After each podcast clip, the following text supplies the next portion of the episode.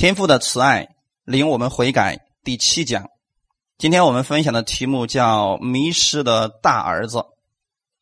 经文是在路加福音的十五章二十五到三十二节的内容。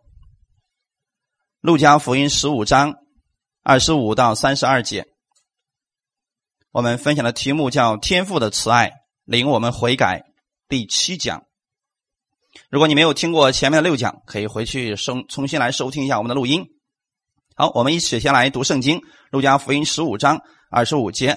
那时，大儿子正在田里，他回来离家不远，听见坐乐跳舞的声音，便叫过一个仆人来问是什么事。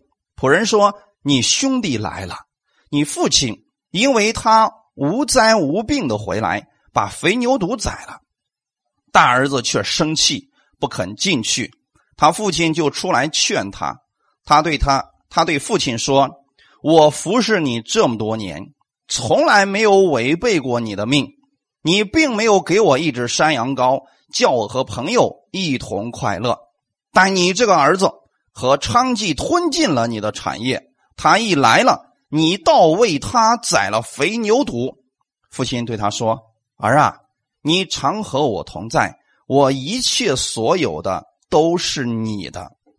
只是你这个弟兄，你这个兄弟是死而复活、失而又得的，所以我们理当欢喜快乐。阿门。好，我们一起先来做一个祷告。天父，我们感谢赞美你，谢谢你赐给我们这新的一周的开始。我们愿意时刻回转向你的面前，认识天父你的慈爱。我们是在你的爱里边带着力量去生活的。今天我再一次来到你的面前来寻求你的话语，借着你的话语帮助我更新我，让我明白你的爱，明白你的力量，带着这份爱去生活，让我活出一个不一样的人生来。带领我们今天以下的这段时间，让我们每一个人都能够有所得着。谢谢你，奉主耶稣的名祷告，阿门。弟兄姊妹，主内平安啊！感谢主。看我们今天的本文。前面的时候我们讲过了小儿子和大儿子的问题啊，其实这两个儿子都是不省油的灯啊。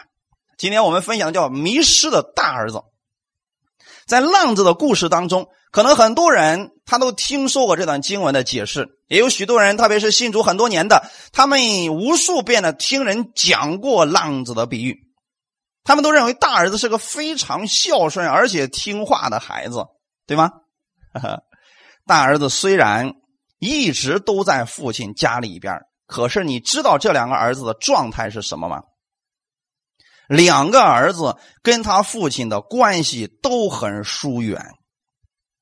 虽然大儿子在父亲的家里边，可是从来就没有感受到父亲的爱。你知道今天有多少人信耶稣进了教会当中，从来就没有感受过天父的爱吗？昨天时候我们在一块聊天的时候，嗯，有一个姊妹给我分享过，她原来的教会里边，大家就好像完成任务一样，到点儿来，绝对不早来。主导文就相当于说开会说散会那一样，只要大家背完主导文，那蹭蹭蹭就走了。以至于今天有很多人到了这里聚会，他们说：“你为啥不背主导文呢？”他已经形成一种思维，说：“你不背主导文，我就不敢走啊，因为没有结束语啊。”其实不单单是他的教会是这样，我过去所在的也跟这个差不多。大家没有一个愿意说，呃，早点去的，因为去的时候大家都差不多，愁眉苦脸的去。到那之后呢，牧师一背主导文，他蹭蹭蹭，那速度绝对是快，不用你去赶，那蹭蹭蹭就出去了。为什么会这样呢？其实他是在完成一种任务。这样的人其实跟大儿子是一样。你说他不聚会吗？聚会，可是生活。没有太大的改变，神是神，他是他，根本好像这个神跟他就没什么关系，但是他又不得不听这个神的话。但是你知道你跟神的关系是什么吗？你来到这里的时候，天父希望你闭上你的眼，叫他一声爸爸，这就是最简短的祷告。大家理解了吗？今天早晨的时候，我家的小儿子因为贪玩，把自己反锁到屋子里边去了。两岁嘛，反锁进去了，结果没有钥匙。你说那个时候我们该怎么做？难道在外边批他吗？责备他吗？为什么把自己锁进？你不知道这个很危险？你知道自己开不了门吗？说这些都没有用。你知道他在里面呼喊什么吗？他为什么不说那个有解经恩赐的，那个做饭比较好的，那个任教师？他为什么不用这些呢？他只呼喊爸爸和妈妈，愿不愿意救他？他是不是贪玩？是不是自己造成的后果？可你要不要去救他？要，弟兄姊妹，我们要用这种方式来思想你跟天父的关系。有很多时候不是说你说我这么败坏，我把自己锁到屋里面去了，你说这有什么用呢？难道你这样你说我我忏悔的比较好，你来救我吧？不是这样的，弟兄姊妹们。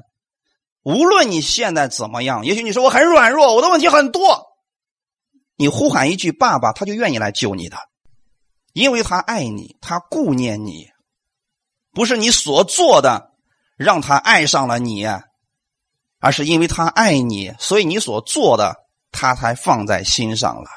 阿门。请记得，你不是做了什么让天父来爱你，所以今天你也不会因为你多做了什么就改变天父对你的爱。当你呼叫天父阿爸的时候，你只知道一件事儿，他是你的爸爸，所以他愿意来拯救你。哈利路亚！看一段经文，《罗马书》第八章十四到十五节。因为凡被神的灵引导的，都是神的儿子。你们所受的不是奴仆的心，仍旧害怕；所受的乃是儿子的心。因此，我们呼叫。阿爸父，阿门。你怎么成为神的儿子的？不是你努力的做善事，也不是你努力的聚会，你成为神的儿子，是因为凡被神的灵引导的，就是当你相信耶稣的那一刻，圣灵是不是就进入你里边去了？你就开始被神的灵引导了。那个时候开始，你就是神的儿子了。所以你所受的并不是一个天天惧怕。如果你每次来到教会的都很害怕，说如果我这次不聚会，神不知道用什么方式。给我加上患难，让我听他的话，这是奴仆的心。你所受的乃是儿子的心，只有儿子有资格去呼叫阿爸父。阿门。今天很多人明明是儿子，却一直在当着仆人，那是很可怜的。所以有很多人的祷告，他是非常公式化的。我记得以前给大家分享过，说坐在高天之上，圣洁公义。什么什么的主啊！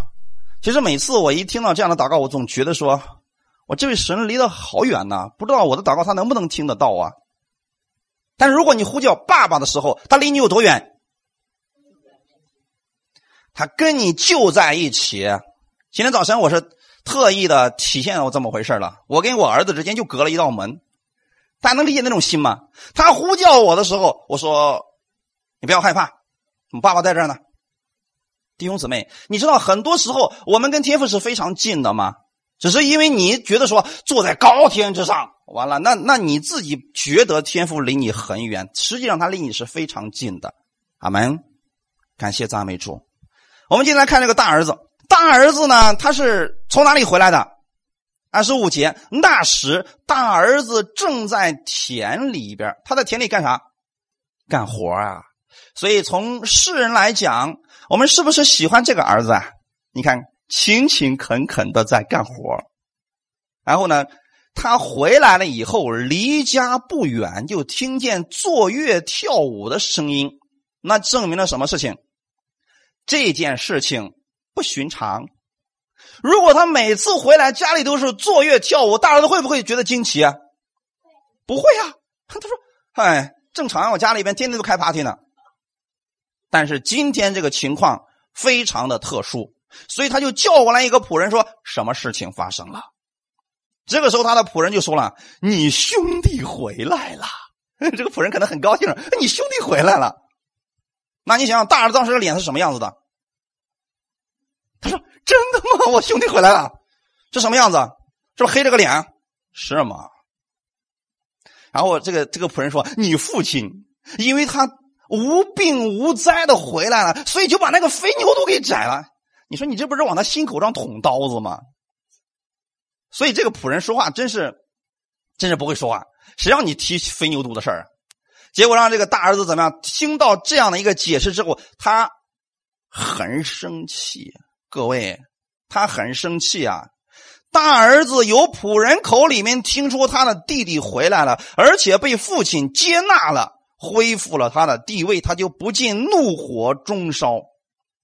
他现在一下子开始埋怨这两个人，他不肯进入到筵席当中去，停留在门外，公然表达了他对父亲所做之事的不满。因此，父亲不得不出来与他对话。两个非常相似的场景又再一次出现了。大儿子不肯进去，父亲就出来劝他。我们看看这个场景是不是很熟悉？第一次小儿子的时候，是不是父亲也出来了？那么之前这个小儿子对父亲说什么话？把我应得的产业分给我，我要离开你，是这个意思吗？现在大儿子如何呢？大儿子非常的生气，他当时对他父亲说：“我服侍你这么多年，从来没有违背过你的命令。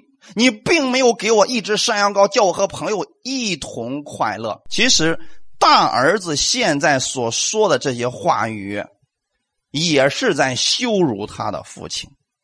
他一直在拒绝他的父亲。为什么这个大儿子会如此的生气呢？其实原因很简单，他觉得。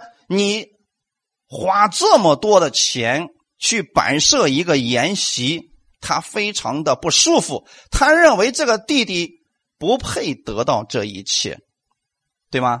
这些应该是谁得到的？应该是他。结果让他弟弟给得着了，为什么不是他呢？所以当他他对他父亲说：“你从来没有给我一只山羊羔。”在他的。心里边，这个父亲是不是很抠门啊？我服侍你这么多年了，你从来就没有给过我一只山羊羔，让我跟朋友一块吃喝快乐。你现在居然把肥牛犊给他给吃了。其实这个肥牛犊只是一个代表，因为这个父亲所办的筵席，他的花费绝对超过了肥牛犊的价格，大家知道吗？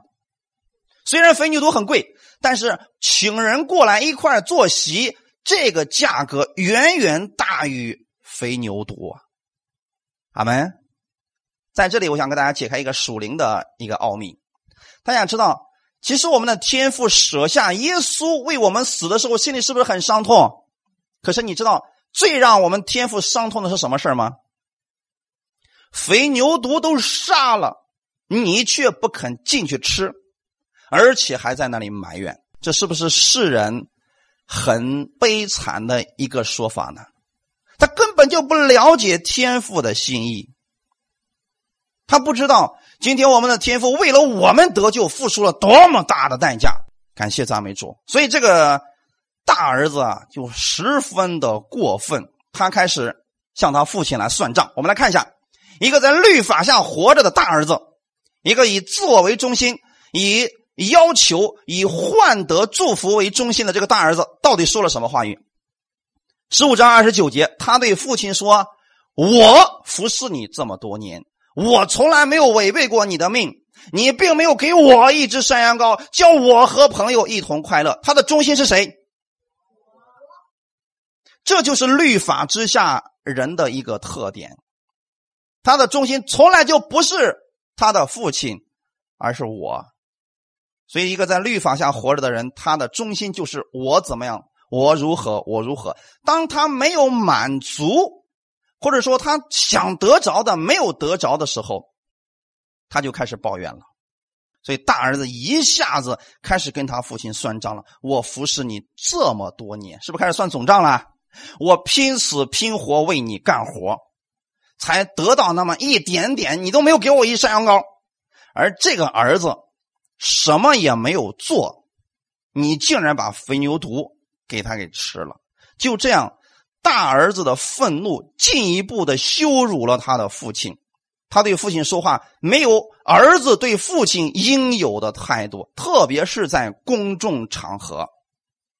所以各位，律法下的底线一旦被突破了，他就显出了人真实的样子。大儿子以前是不是在装？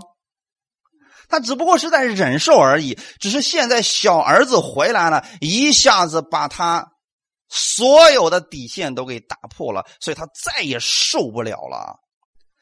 二十九节里边原文和呃原文当中有个词和合本当中没有翻译出来，他的意思是看呐，我服侍你这么多年，他其实是对着他的父亲说：“看呐，这些活都是我做的，我服侍你这么多年。”他意思是。你没有看到吗？在一个重视文化的中东地区，其实大儿子这种做法也是父亲绝对不能容忍的态度。如果拿到今天，其实就是像一个儿子在写一本回忆录，在羞辱自己的父亲，就说：“我这多年我给你干过什么？我给你干过什么？我给你干什么？可是你什么都没有给我。”他显出来这个父亲。是一个吝啬，是一个毫无情面的，而且没有亲情的父亲。他这种做法，实际上让他父亲的名誉和事业全都毁了。那么，这位父亲是如何爱这个大儿子的呢？你想，这样的一个儿子，我们怎么办？要不要爱他？所以，各位弟兄姊妹们。如果你身边有很多人还在律法下，还在靠着自己的努力去换取神的祝福，当你没有满足他的要求的时候，他开始埋怨你，开始抱怨你，甚至开始诽谤你的时候，怎么办？要像这个父亲爱大儿子一样去接纳他。在那个时代，如果大儿子对父亲说了这样的话，那么父亲也可以把这个逆子赶出家门。然而，这个父亲再一次用无比温柔的言语来回答他的儿子。他对儿子怎么说了呢？我们看一下三十一节到三十二节，父亲对他说：“儿啊，你常和我同在，我一切所有的都是你的。只是你这个兄弟是死而复活、失而又得的，所以我们理当欢喜快乐。”他们。在父亲的眼里边。他拥有的是欢喜快乐，可是，在一个被律法之心充满的大儿的心里边，他拥有的是什么？嫉妒，是不平。父亲的意思是：儿子呀，我不管你当众怎么顶撞我，我还是希望你能来参加我的筵席。我没有放弃你的弟弟，我也不会丢弃你。这是一个出人意外的、蛮有慈爱和。恩典的父亲，故事到这儿就结束了。所以这个故事当中并没有写大儿子最终是进到筵席当中去了，还是没有进去。那么对于你们来讲，你们认为大儿子有没有进去呢？太棒了，你们的心里边充满了慈爱。如果有人说进不去啊，那你得等一等，呃，可能你还忍受不了，或者说接纳不了大儿子。各位，其实真的不是我们的事情。是大儿子的心愿不愿意回转？他父亲现在让他吃那些东西，让他收费吗？不收费呀，那你为什么不肯进去呢？就因为里边有你弟在里边坐着，你就不愿意进去？啊？本身就是免费的筵席啊，为什么不愿意进去呢？所以这个故事很有特点，就是他并没有写大儿子有没有进入筵席，但你知道小儿子有没有进去？已经在里边了。所以各位弟兄姊妹们，你我知道没有？如果一个人他犯了罪了，这个罪呢轻而易见，大家都看到了，这样的人容易悔改。什么样的人最难悔改呢？装的很好的人，啊，装的很圣洁、很公义、什么都不犯错的人最难悔改。比如说那些假冒伪善的法利赛人和文士，他们为什么很难进去呢？他们觉得自己很好啊，所以不需要耶稣的恩典。这才是问题。只有有一天的时候，我们发现我们自己不能，我们什么也没有，什么也不会，我们唯独依靠耶稣的恩典的时候，你就可以得着天赋那丰盛的供应了。阿门。其实，当时耶稣所说的这个大儿子，指的就是法利赛人，他们拥有着大儿子的心态，而现在耶稣希望他们回应他的父亲。你对这样天上这位神又该做什么样的回应呢？是到底要不要进去呢？现在耶稣希望他们跟着父亲一起进去。阿门。看一段经文，《马太福音》的十三章十五节。因为这百姓油蒙了心，耳朵发沉，眼睛闭着，恐怕眼睛看见，耳朵听见，心里明白，回转过来，我就医治他们。百姓为什么被油蒙了心，耳朵发沉，眼睛闭着呢？因为看到的是自己的东西。如果一个人总是拿自己的成就、自己的功劳去夸口的话，他的心就会被油蒙着，而且呢，他的眼睛就会看见自己的过去，而看不见神的恩典。所以，如果是这样的话，他的眼睛是闭着，他他不愿意看见任何人，他也不相信任何人。这样的人，神又如何去改变他们，去医治他们呢？他明明心里面已经得病了，可是不愿意得医治。这里说，恐怕他们心里明白，回转过来，我就医治他们。你会发现，这里面有个什么条件呢？当我们愿意回转过来的时候，神就医治我们。所以医治其实是一件非常简单的事情，只要你愿意，你完全的相信神是这样供应给你的，你就可以得着了。阿门。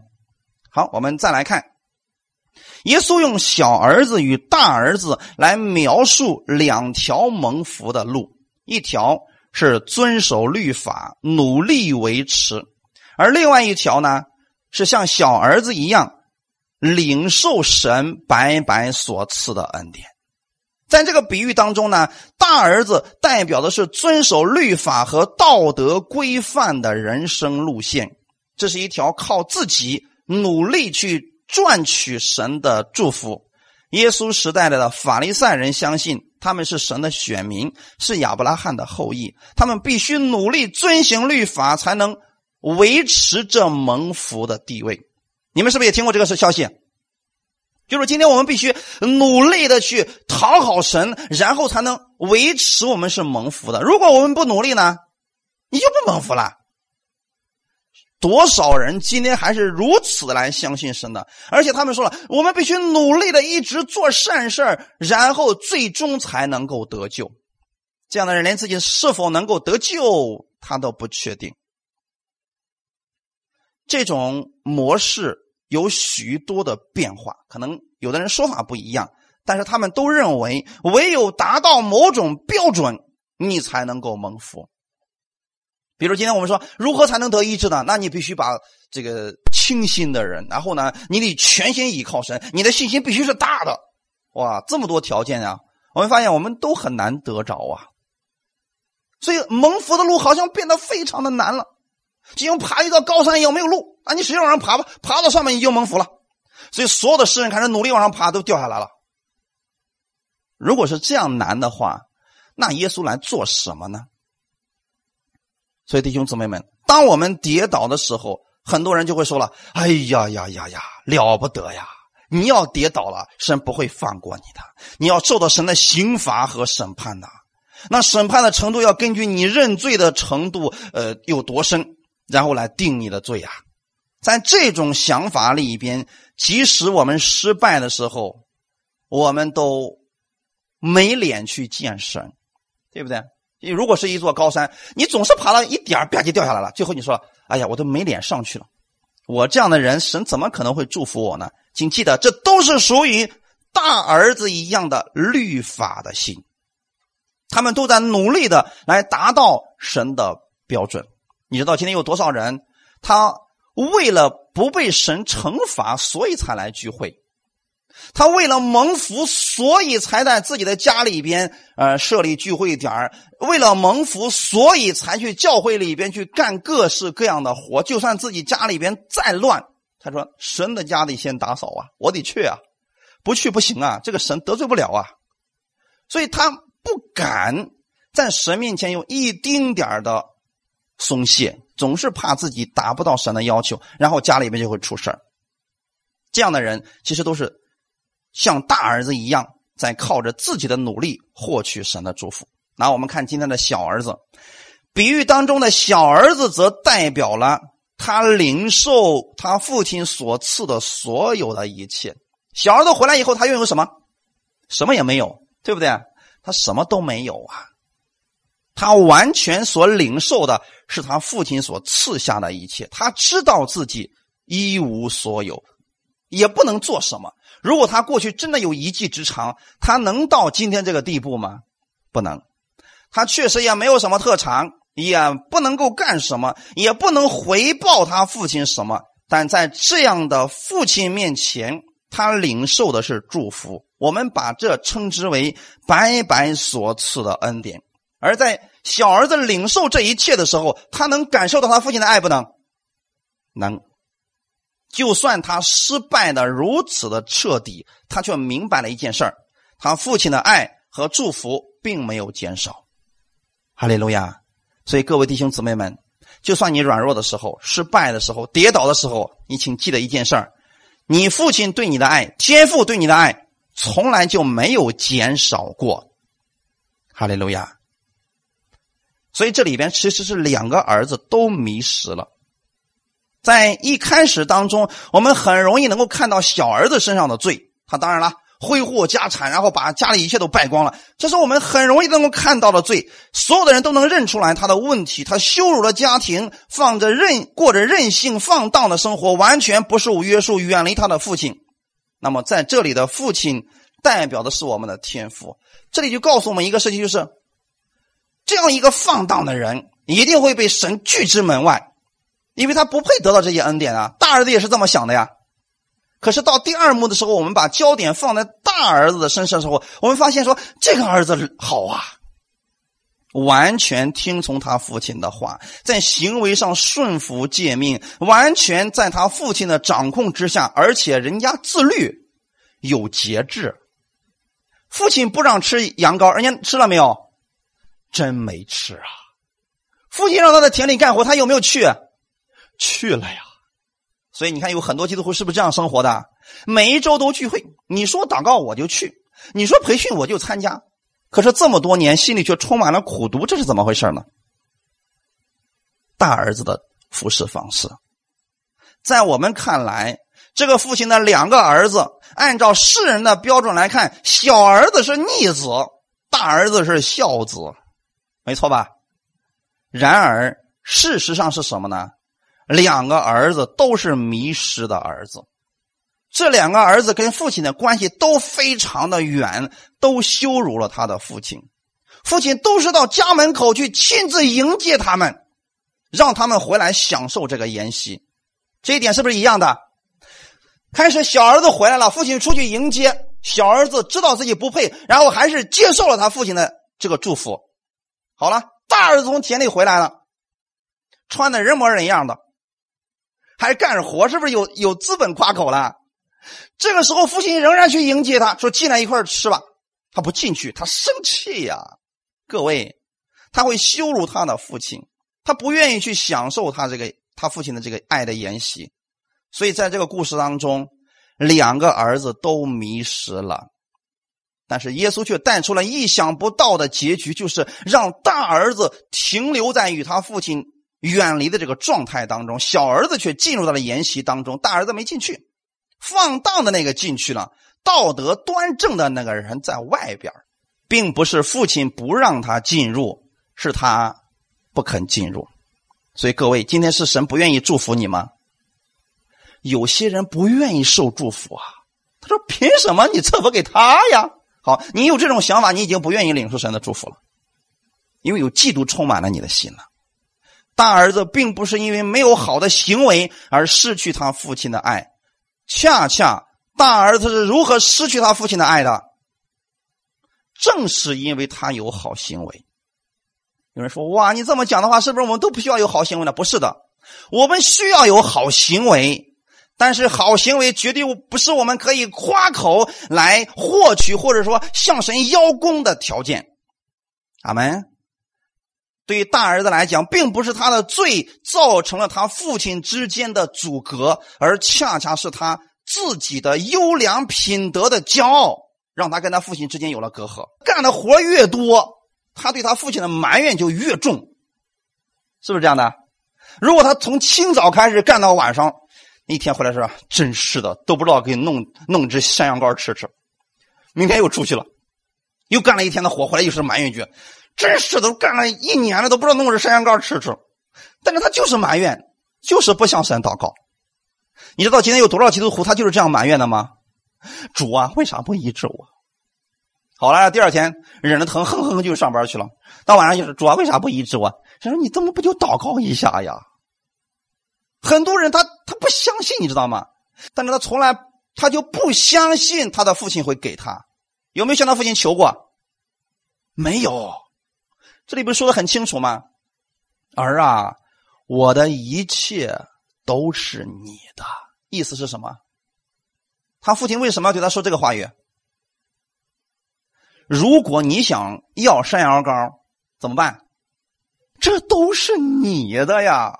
你怎么活得这么糊涂呀？所以今天有好多基督徒是这样的吧？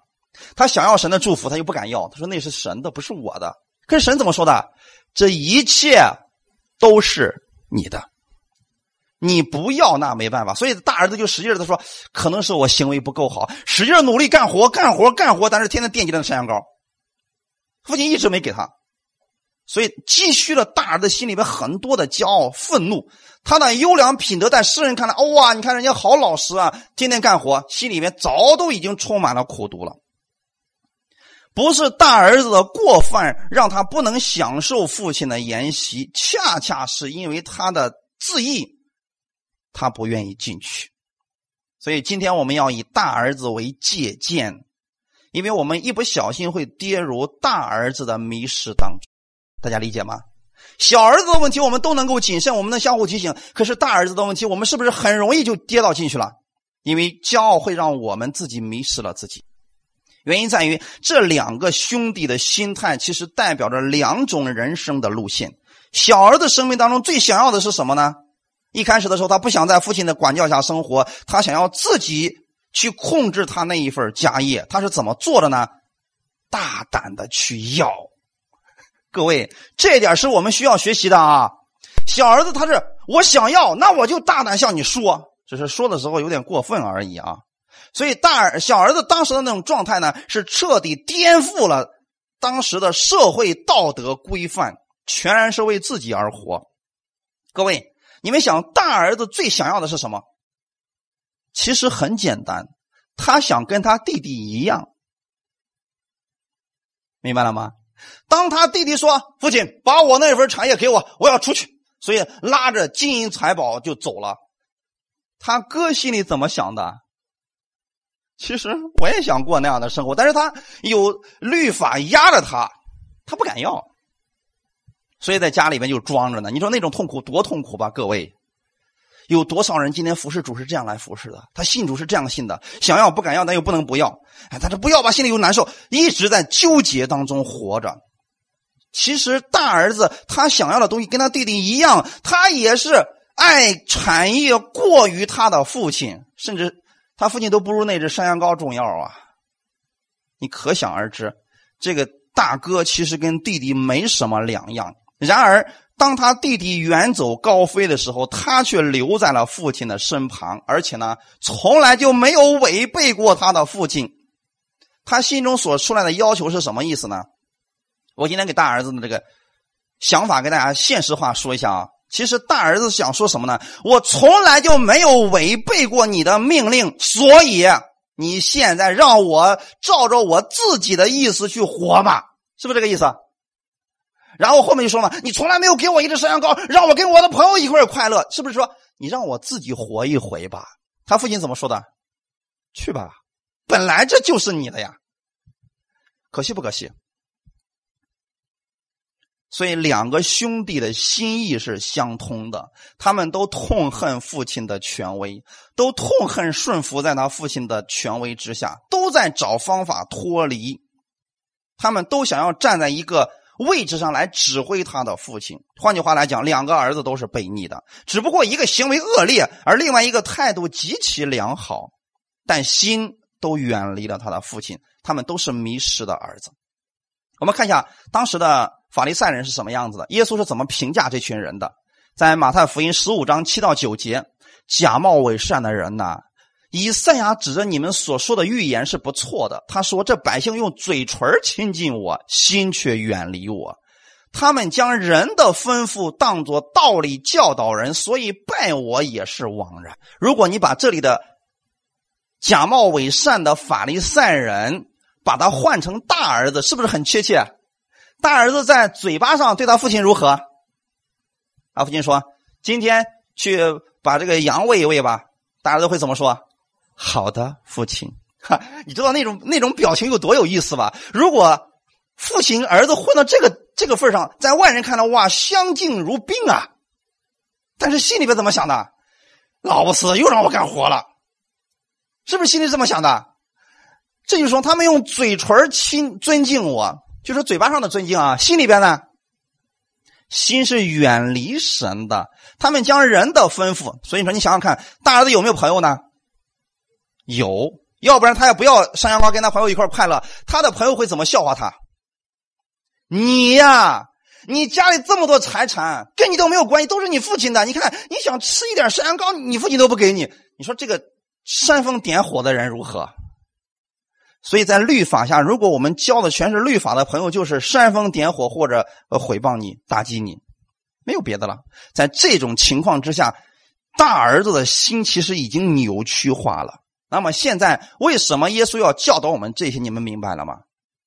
在讲什么？这个故事，两个儿子都不爱父亲，他们只是利用父亲来达到自己的目的，是不是？这个世界上的宗教是一样的。世上的很多宗教，它是把人的道理去吩咐人，然后神的话语扔一边去了，这是宗教主义者。所以当时的两个儿子其实都想从他父亲那那获取点什么，但是却不不愿意要他父亲。这是两个儿子啊，这两个儿子并不是单单的去相信他的父亲，去享受他，去服侍他的父亲。今天。他只是想利用他的父亲而已。那我们在，如果我们不明白天父的爱的话，我们就会这样去：我做了什么，你该给我什么，这就是换取的心嘛。这表示说什么呢？无论是任何人，我们就算殷勤做工，我们天天喊着要高举呃十条诫命，我们都有可能是违背天父心意、远离神的那个人。但是虽然两个儿子都迷失了，父亲是怎么做的？他邀请两个儿子都进入筵席当中。话说回来，今天在律法下的人，你不要仇恨他们，也不要诋毁他们。阿门。为什么呢？我们的天赋是什么心意？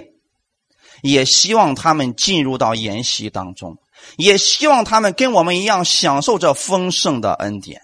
这是我们天赋的心意。所以你绝对不可以把你的那个大哥。当做仇敌一样来攻击他，各位能理解吗？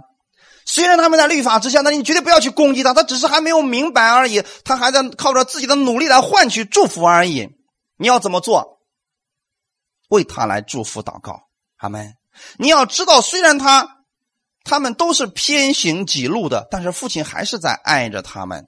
所以我们所信的耶稣并不是宗教，我们也不是反律法主义者。我们也不是反道德主义者，我们今天只是让大家单单的明白什么是福音。福音是什么呢？虽然你不好，但是天父仍然爱你；虽然你有很多软弱，有很多过犯，但是这位父亲从来就没有丢弃过你。这对我们来讲是一个好消息。虽然我们一无所有。但是今天我们的天父愿意借着耶稣把他的一切都赐给你，所以你说我把我的生命都搞丢了，我把我的家业都败坏完了。今天你如果愿意回到天父的爱里边来，单单去领受他的这份爱，神愿意把这个给你，我们称之为福音，也叫好消息。你要知道，耶稣基督才是好消息的开始，也是好消息的结束。福音就是从福音就本身就是从耶稣基督开始的，所以如果我们离开了耶稣，你根本就没有什么福音可言。今天天父已经把这付上代价的筵席赐给你了，只是问你一句：愿不愿意进来？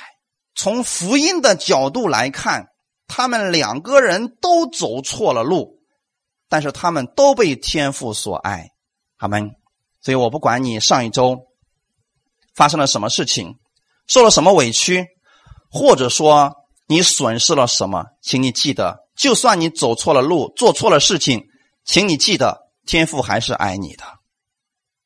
故事当中的两个人，他们没有相同的结局，请记得，不是这位父亲不愿意给他们，是他们自己的选择不一样而已。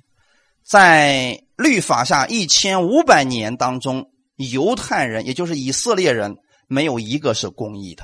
请记得，如果今天我们想换取神的祝福，就是说我努力做点什么，让神来祝福我。你如果是这样的心，你说我努力服侍，让神来祝福我。如果是这样的心，还是律法的心。以色列百姓在一千五百年的律法之下，没有一个人是公义的。就算是最好的大卫，他也失败了。摩西。也失败了，虽然他们称之为合神心意的人，但是他们还是失败了。阿门。所以不要靠着自己去换取神的祝福了。今天你在恩典之下是借着耶稣所做的这一切，神要把这个祝福白白赐给你。我们有什么区别呢？一个是努力的有好行为去换取神祝福他，而我们今天的恩典之下是什么样子呢？你知道神已经祝福你了，所以你才去做事情。你不是透过做事情去讨好神，而是因为你知道神已经爱你了，所以你才去带着神的爱去做事情。就像耶稣一样，当他从约旦河里面受洗出来的时候，天上有声音说：“这是我的爱子，我喜悦的。”阿门。那个时候，耶稣有没有做工？有没有行过一件神迹？有没有医治过一个人？有没有传过一个福音？没有，他什么都没有做的情况之下，天父说：“我喜悦你，你是我的爱子。”弟兄姊妹们，我也期待你把这句话记在你的心里边。不是因为你做了什么，你才成为神的爱子，而是因为耶稣基督的血，他的拯救，让你成为了神的爱子。当你知道你是神的爱子的时候，你带着这份爱子的力量、权柄、荣耀，然后去做事情。耶稣是这样的，阿门。你记得耶稣在拉萨路的坟墓面前，他当时说：“父啊，我知道你常听我的祷告。”为什么耶稣如此确信呢？因为他从来没有忘记过自己是天父的爱子，阿门。我们什么时候会软弱呢？你忘记了你是天父所爱的。你就容易软弱，你忘记了你是今天是耶稣基督宝血所赎买回来的，天父已经接纳你了。如果你把这些都忘记了，你就会软弱，你就会忘记神是怎么样看待你的。感谢赞美主，今天我们都在新约的恩典之下，就算是最坏的我们，我们都可以有资格去呼求阿爸父，并且让他来拯救你。阿门。就像那个小儿子回来的时候，他是一无所有，而且满身都是污秽的情况之下，他的父亲还是接纳了他。你是不是比小儿子要强点哎，你说是，但也差不多。甭管怎么说，如果是这样的话，恭喜你，请记得一件事你的天赋仍然还是接纳你的。所以不要看你自己现在有多败坏，不要看你的问题有多少。你要仰望的是你的天赋，今天就是张开怀抱来拥抱你的，阿门。因为耶稣是你的救主，他让你称义的。我们刚才一直在说，在律法下最好的人也不能称义，但是在恩典之下，最坏的人也可以得到改变。所以你看，耶稣的恩典之下，很多的妓女、税吏、兵丁、渔夫，他们都改变了。他们的改变并不是，并不是说他们努力靠自己的行为然后讨好神，他们的改变恰恰是因为他们知道了自己的身份，知道了自己是被天父所接纳的，然后明白了他们是最得赦免的人，他们的行为就改变了。哈利路亚！所以各位弟兄姊妹们，今天我们不是说在律法下我们有好行为的，恩典下就不需要了，我们都需要有好行为，要做世人的榜样。也就是说，今天耶稣并不是说在恩典之下我们不需要好行为了。当时耶稣曾经说过一句话，说：“你们的义若不能超过法利赛人和文士，断不能进神的国。”这句话是什么意思呢？法利赛人和文士他们拥有什么义？难道意思是我没有自义，我们就进不了天国吗？其实他们的意义是什么呢？他们在人面前有好行为，指的是这个。阿门。所以各位弟兄姊妹们，我们今天在恩典之下，我们要学习的是什么？你要效法大儿子在人面前的好行为。但这个力量从哪里来？从你明白你是神所爱的这种动力产生出来的好行为。那个时候你去干活的时候呢，你不是埋怨的。阿门。呃，你知道今天有多少人在家里面一边一边干活一边埋怨？其实这就是律法的心态。而另外一种什么呢？他是一边唱着歌一边一边干活。你愿意过哪种生活？唱着歌我也不愿意干活。啊，其实这个活呢总要有人干的，因为圣经上告诉我们说不可懒惰，总要勤勤恳恳的留心做正经事。就是说，神希望我们做勤劳的人。但是在做工的时候，你应该什么样的心态呢？你明白你是神所爱的，你已经被祝福了，你正在祝福别人。比如说家庭里边的全职太太，本身这个活没多少人能看得见，嗯，干了呢，有时候还不一定被人能理解，所以很多家庭主妇在做饭的时候就一边做一边埋怨，嗯，骂自己的老公，骂自己的婆婆不长眼，不知道看看孩子，呃，反正抱怨的过了很多年。那么现在如果说你明白了。天父称你是他所爱的，今天你是被神所喜悦的，然后你去做饭，你知道吗？这一家的人，他们的口粮都在我手里掌握着呢，我掌握着他们的命脉呢，我是可以为他们祝福的人。那个时候，你的思维一转变，你再去做这些事情的时候，心里是不是就喜乐了？那个时候，你可能会唱着歌来来做饭了。那个时候，你心想呀。感谢主，你会从各样的食材上看到神奇妙的作为，而且呢，如果你是祝福着去做事情的话，心里是充满喜乐的。那个时候，你的整个家庭就会因为你的祝福而发生改变。我只是举其中的一个例子，包括上班也是一样的。所以，各位弟兄姊妹们，你得记得一件事情：我们今天不是努力做这个事情，让人来讨好我们，来祝福我们，而是今天因为我们已经被祝福了。你知道，如果说。你在家里不做饭，你的丈夫就会被饿死的。有人说有这么夸张吗？我还真遇到过好多这样的，就是丈夫在外面忙的，他根本就没时间做饭。然后呢，妻子是常年在家里做饭。有一有有一段时间啊，这妻子回娘家去了，有事有急事走了。丈夫在家干啥？你知道吗？不到一个星期的时间，瘦的是瘦骨嶙峋的，家里面天天吃泡面，不会做，就说连东西放哪儿都找不着。各位，如果是你是那个家庭主妇，是不是心里挺有成就感的？说你离不开我呀。实际上是这样的，每一个人我们站的角色位置不一样，角色不同，但是我们每一个人都是重要的。哈利路亚！就像今天的教会里边的你们一样，我站在这个位置上，你们在那个位置上，我们站的位置不一样，但是我们每一个人在神的面前都是极其重要的。我们在神的面前都会发挥无可替代的作用。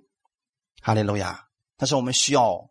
彼此之间配合，感谢赞美主。但你一定要记得一件事情：无论神让你做什么，你是带着一颗感恩的心，因为神已经祝福你，已经接纳你了。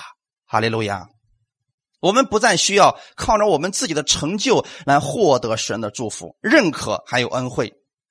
我们知道，靠着耶稣基督，神已经赐下了他所有的恩典。给了我们平安、完全还有恒通，神让我们借着这些，靠着他的力量，然后去做这所有的一切事情。那个时候，无论你做什么，你都是喜乐的。哈利路亚！好，感谢赞美主。我们今天就分享到这里，一起来向神祷告。天父，我们感谢赞美你，谢谢你今天借着这样的话语，让我们明白了，虽然大儿子他勤勤恳恳的做事情，但他就活在律法之下。我们。今天不愿意这样活着，就是表面上亲近神，心里却远离神。主要我们愿意在你的面前的时候，我们的心思意念都在你的面前，我们是蒙福的。感谢赞美主。我们不是靠着我们自己的努力被神祝福，是因为我知道借着耶稣基督的献祭救赎，我已经被祝福了。所以我带着神的祝福来过新的一周的生活。带领我这一周的开始，让我透过耶稣的眼睛去看所有的人，让我知道，可能有些人还活在律法之下，但是他们仍然需要天父的爱。我们可以邀请他们一起进入到这研习当中，这正是我们天父的心意，是你的慈爱领我们悔改。因为我们每一个弟兄姊妹在新的一周的时候，我们看到天父的慈爱，感谢赞美你，一切荣耀都归给你。奉主耶稣的名祷告，阿门。